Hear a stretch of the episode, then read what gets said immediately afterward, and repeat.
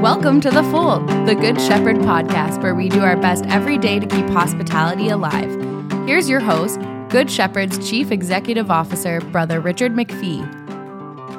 Welcome to The Fold. I'm very pleased to welcome Andrew Matthews, Senior Services Supervisor from St. Matthews, Sharon Smykel, Intensive Case Manager with the Alzheimer's Society of Hamilton, Halton, Brant, Norfolk, and Haldimand, and Claire Kozlinski, the Director of Seniors Hospice and Palliative Care at Good Shepherd, to uh, the fold today. And uh, today we're going to talk about the needs of seniors, older adults in our community. Uh, as many people are aware, we have an increasing number of seniors in our community and many who are needing interventions, supports, and resources in order to live the best quality of life they can in our community. Um, so I wonder if we could start uh, with you, Claire, and maybe you could tell us what is Seniors at Risk in Hamilton, the collaborative, and how would you describe what it is that you do? Hmm. Well, Seniors at Risk in Hamilton Collaborative is a unique undertaking by our three agencies, um, so Good Shepherd, the Alzheimer's Society, and St. Matthew's House, to really fill a gap with the that happened with the closure of an agency here in Hamilton, uh, Catholic Family Services.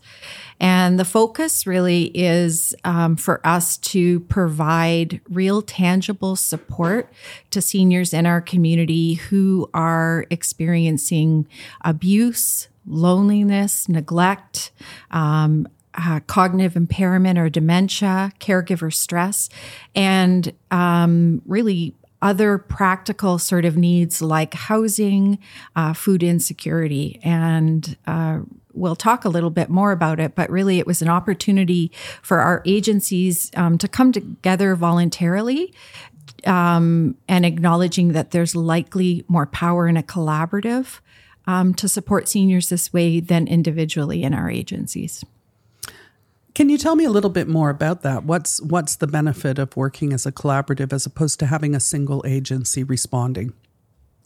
Well, I think you know uh, it'll be no news to anybody that systems can be hard for people who need them to to navigate.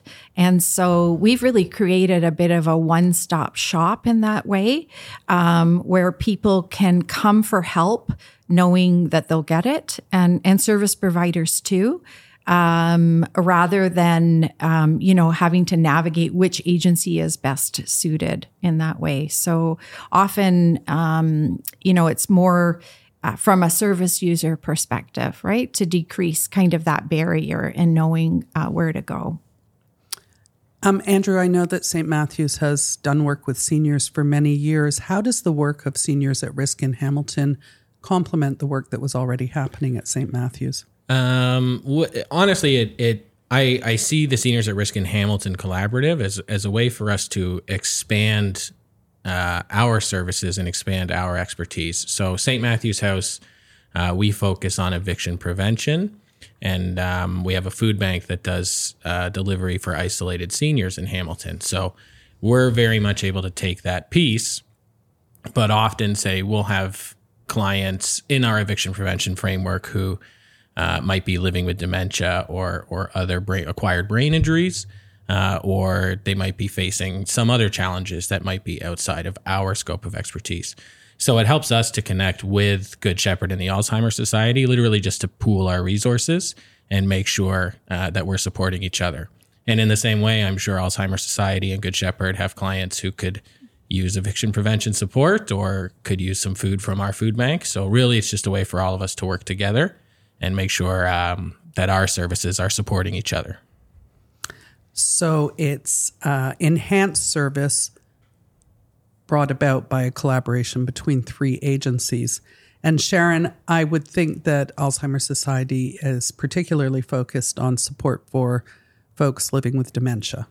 Yes, that's correct. We're very much uh, uh, helping people that have uh, dementia, whether it be Alzheimer's uh, or other kinds of dementias, and we're there to support them. Uh, oftentimes, uh, family caregivers, for example, are having difficulty knowing how to access the service for them. sometimes the individual may be living on their own and not having the wherewithal to know or even forgetting that they may need services. So some people, for example, who are experiencing food insecurity may not know that their cupboards are completely empty and that they have no food in there. So we are there to support them and navigate uh, how to best link them to the appropriate uh, services to um, help them move forward and mitigate risk. Wonderful, much, much needed. Um, I'm wondering how will people know, be it an individual senior or family or friends who are supporting that person, how they'll know if your supports and services are right for them? And how do people reach out to you to get in touch? Well, I'll start. anybody can chime in. Um, well, we've created a one place of referrals. So uh, certainly we take self referrals, so seniors can call us um, on our phone number directly, and we can maybe provide that at the end of the podcast. Um, uh, we also have a uh, web link uh, to an e-referral. So we, we do get majority of our referrals come from other service providers. Um, and so they can find us um, that way through our website um, or fax the referral in. Um, we also have been really um, working hard uh, since we've come together in May in um, reestablishing the connections, some of this building on the strong connections we have as agencies in general with other partners in the community. But we've been out to, um, you know, seniors initiatives, um, but also other uh, uh, committees or groups uh, where other service providers get together so that they're aware of kind of the pathway to our service. I see. And Andrew, uh, I'm wondering because I'm aware of work that you do uh, with folks experiencing homelessness in our community and encampments and so on. I'm wondering if there's an overlap between the work that's being done with seniors at risk and some of those folks who are in the farthest shadows of our community who are older. Absolutely, 100%. Uh, so our street outreach team who who visits people who are sleeping rough, living in encampments, uh, or otherwise in uh, various levels of homelessness. Um, our street outreach will work with anybody, not just limited to seniors, um, but definitely not excluding them. Uh, we are seeing a larger population of seniors uh, outside compared to even just a couple years ago. Uh, and so we are um, our internally our agency works uh, very like flowing from from one uh, section to another. So if mm-hmm. street outreach is working with someone outside, and they are a senior and they qualify for our senior services, uh, our street outreach team will bring out our seniors workers to visit someone outside and establish those connections. Uh, so, in the same way uh, that Seniors at Risk in Hamilton works in a broader uh, cooperative fashion, uh, so does our, our homelessness and our senior sides. So it sounds like there's lots of overlap when we talk about supports mm-hmm. and services for seniors. Um, and housing precarity and homelessness seems to be a specter or a risk mm-hmm. for the folks that you're talking about. Sharon, you were talking about someone with dementia maybe not even being able to identify the source of their crisis or the, or what their needs are. Um, and I would think this is possibly puts people's housing at risk, or they need a different kind of housing. Uh, for sure. I think that if you are not aware of what the risk is, um, you're not able to set uh, attainable mm-hmm. goals to mm-hmm. overcome those challenges. And so um, our uh, collaborative um, is very much that. We do collaborate with one another. So uh, St. Matthew's House um, collaborates with us. We collaborate with Good Shepherd to make sure that, um, uh, you know, if there are any eviction concerns, perhaps two organizations are better than one in terms of mitigating those mm-hmm. risks. And Alzheimer's Society has worked with Good Shepherd as well, collaboratively mm-hmm. with specific needs of individuals that are living with uh, housing crisis. Um, or food donation crisis because food donation issues because there's no food or there's food insecurity.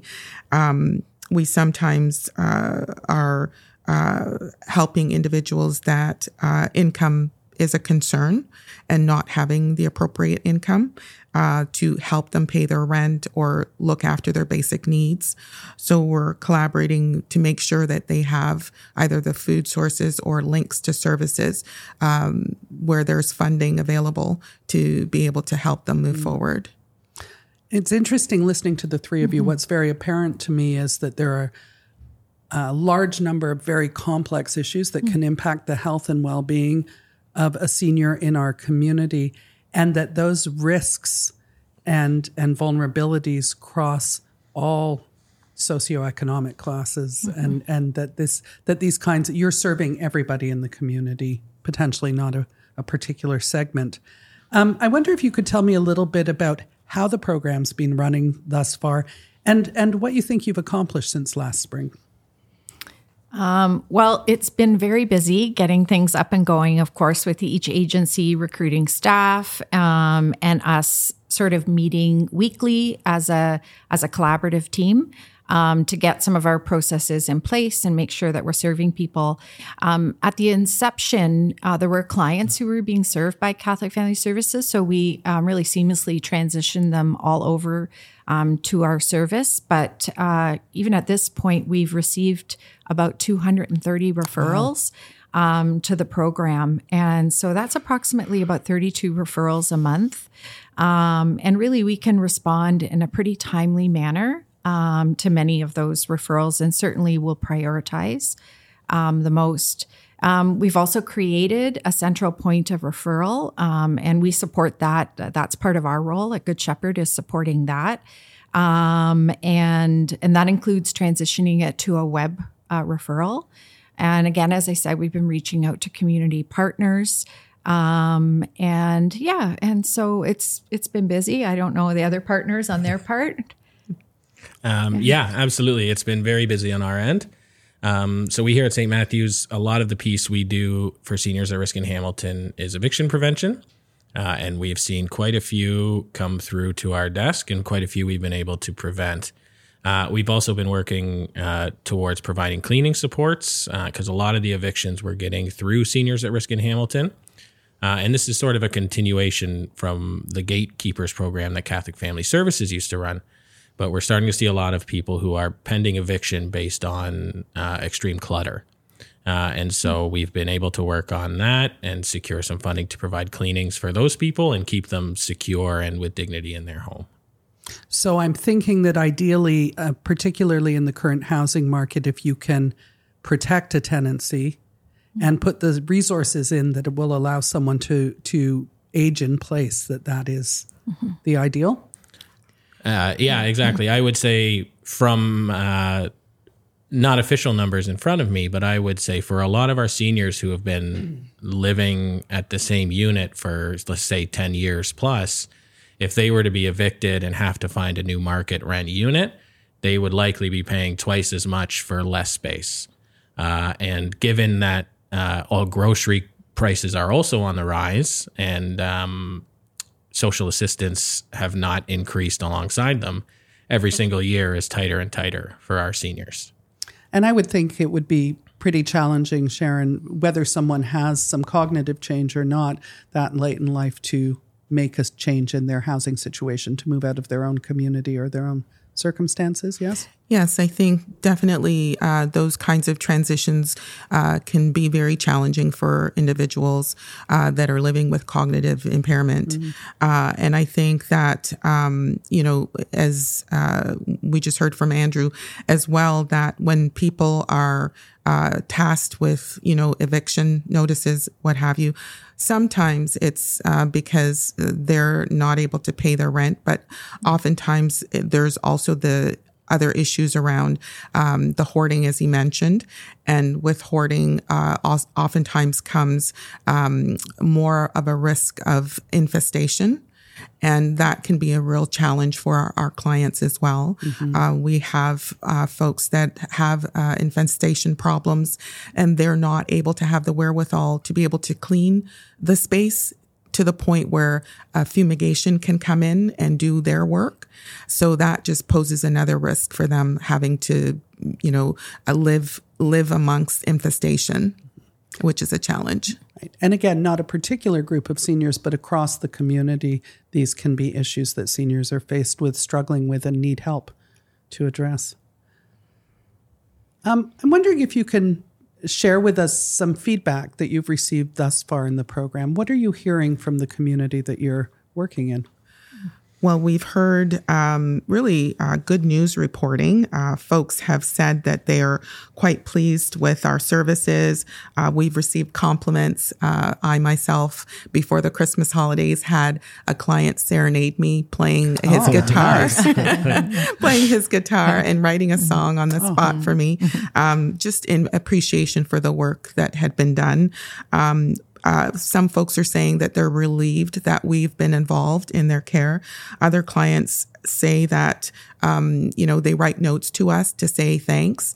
Um, and some people say, you know, you're the only person that calls me during the week. Mm. And without you calling, I would have no access to anyone else. Um, and I, that's, you know, you know, at the same time heartbreaking, but also very, uh, very good for us to know that we're making a difference in that respect. Uh, some people are saying that I can't speak English and without you, I'd be lost mm-hmm. because they now have access because they're coming from a diverse community mm-hmm. and they have access to our services where we do offer some support in other languages because language can be a real barrier to support. Mm-hmm. Yeah. That's great. That it's so gratifying to know that, uh, that uh, your impact is is so significant in the lives of the people that you're serving. Um, I wonder if you could, someone could talk a little bit more about other services that you're offering for older adults in the community beyond what you've talked about so far. Um, well, and it's not exclusive to older adults. However, we see a lot of uh, older adults come through. But currently, through the winter, we're operating a winter warming center, uh, operating out of Christ's Church Cathedral, which is at 252 James Street North. Uh, and that's open from 9 to 4, Monday to Saturday. Uh, it's open to anybody, it's very low barrier. Uh, we serve breakfast and lunch all day. Uh, as well, uh, we have other services come through. So, Good Shepherd's health van comes through. Um, the SPCA comes by with pet food and dog and cat food, and um, we're setting up a vet clinic.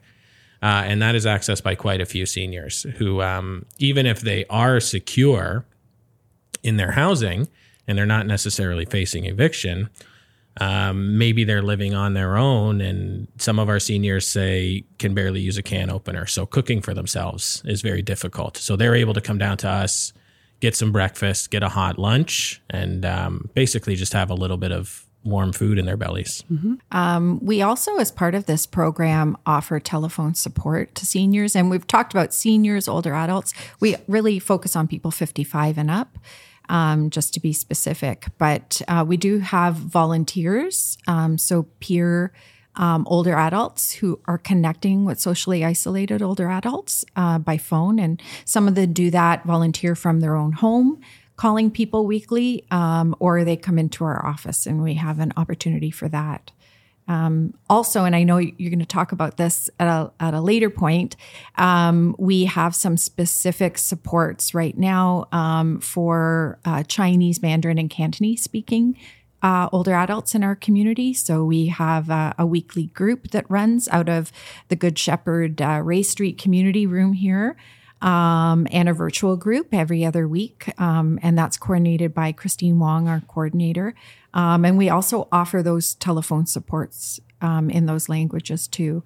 Um, we are um, expanding too. our teams are very diverse themselves, and uh, really that was very intentional to make sure that our teams really represent the community um, here in Hamilton. And um, so uh, we'll be working with um, some local uh, mosques and um, other agencies that serve diverse communities.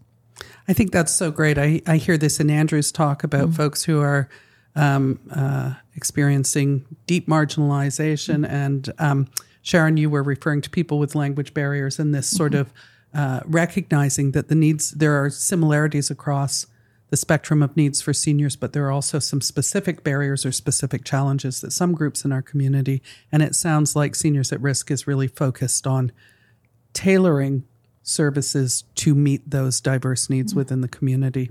I just want to say that, you know, the um, issues that affect people in our community um, affect seniors too. Mm-hmm. Um, but there are other specific needs, and and really too a desire for um, older adults to age in place and to have that support. So many of our clients don't have that kind of informal support network. Um, a family or friends. Um, they might be very or have become isolated um, because they might have mobility issues or, or health issues that are impeding them getting out as they had been before, or just even with advanced age, a, a smaller amount of friends or family um, that can support them. So th- those that is really a picture of many of the seniors that we're serving. I also want to just mm-hmm. add as well that uh, a lot of the seniors that we're servicing are not able to use uh, the computer. Maybe they don't mm-hmm. even have a computer. Some of them don't even have a phone, but to be able to access email or also the internet is beyond their scope, things that they can do. And so that makes it challenging with a lot of the services that are provided online mm-hmm. for them. They're not able to access those services. So there's a whole generational aspect to how services have evolved, but not necessarily accessible to older adults in the community. Mm. How do you uh, support your clients to identify risks or potential risks that they're facing in their lives? Well, definitely a risk is uh, having, you know, compromised health status, for example, uh, in, including multiple chronic health conditions uh, and problems. And uh, a risk is uh, lacking access to transportation, uh, having mm-hmm. low income, uh, having major life transitions, as we've spoken about, just eviction, homelessness risk, isolation. And uh, for some of our clients, they also live in rural areas, which brings mm. its own set of risks as well. So we actively engage in trying to identify the risk uh, for the senior and to help them focus on prevention if possible. Uh, but oftentimes, by the time we're involved, uh, the risk is already there and imminent. Um, so we meet the client where they're at. Uh, we view their environment. We go inside the home. Uh, we look and see what's happening. Um, we provide education to make them aware of the risks um, and to reduce them. And we work with informal care partners as well, uh, where consent uh, is is given. Mm-hmm. So we get consent from the client, and then we connect them with third parties to help them uh, resolve some of the problems that they're uh, experiencing, if not all of them.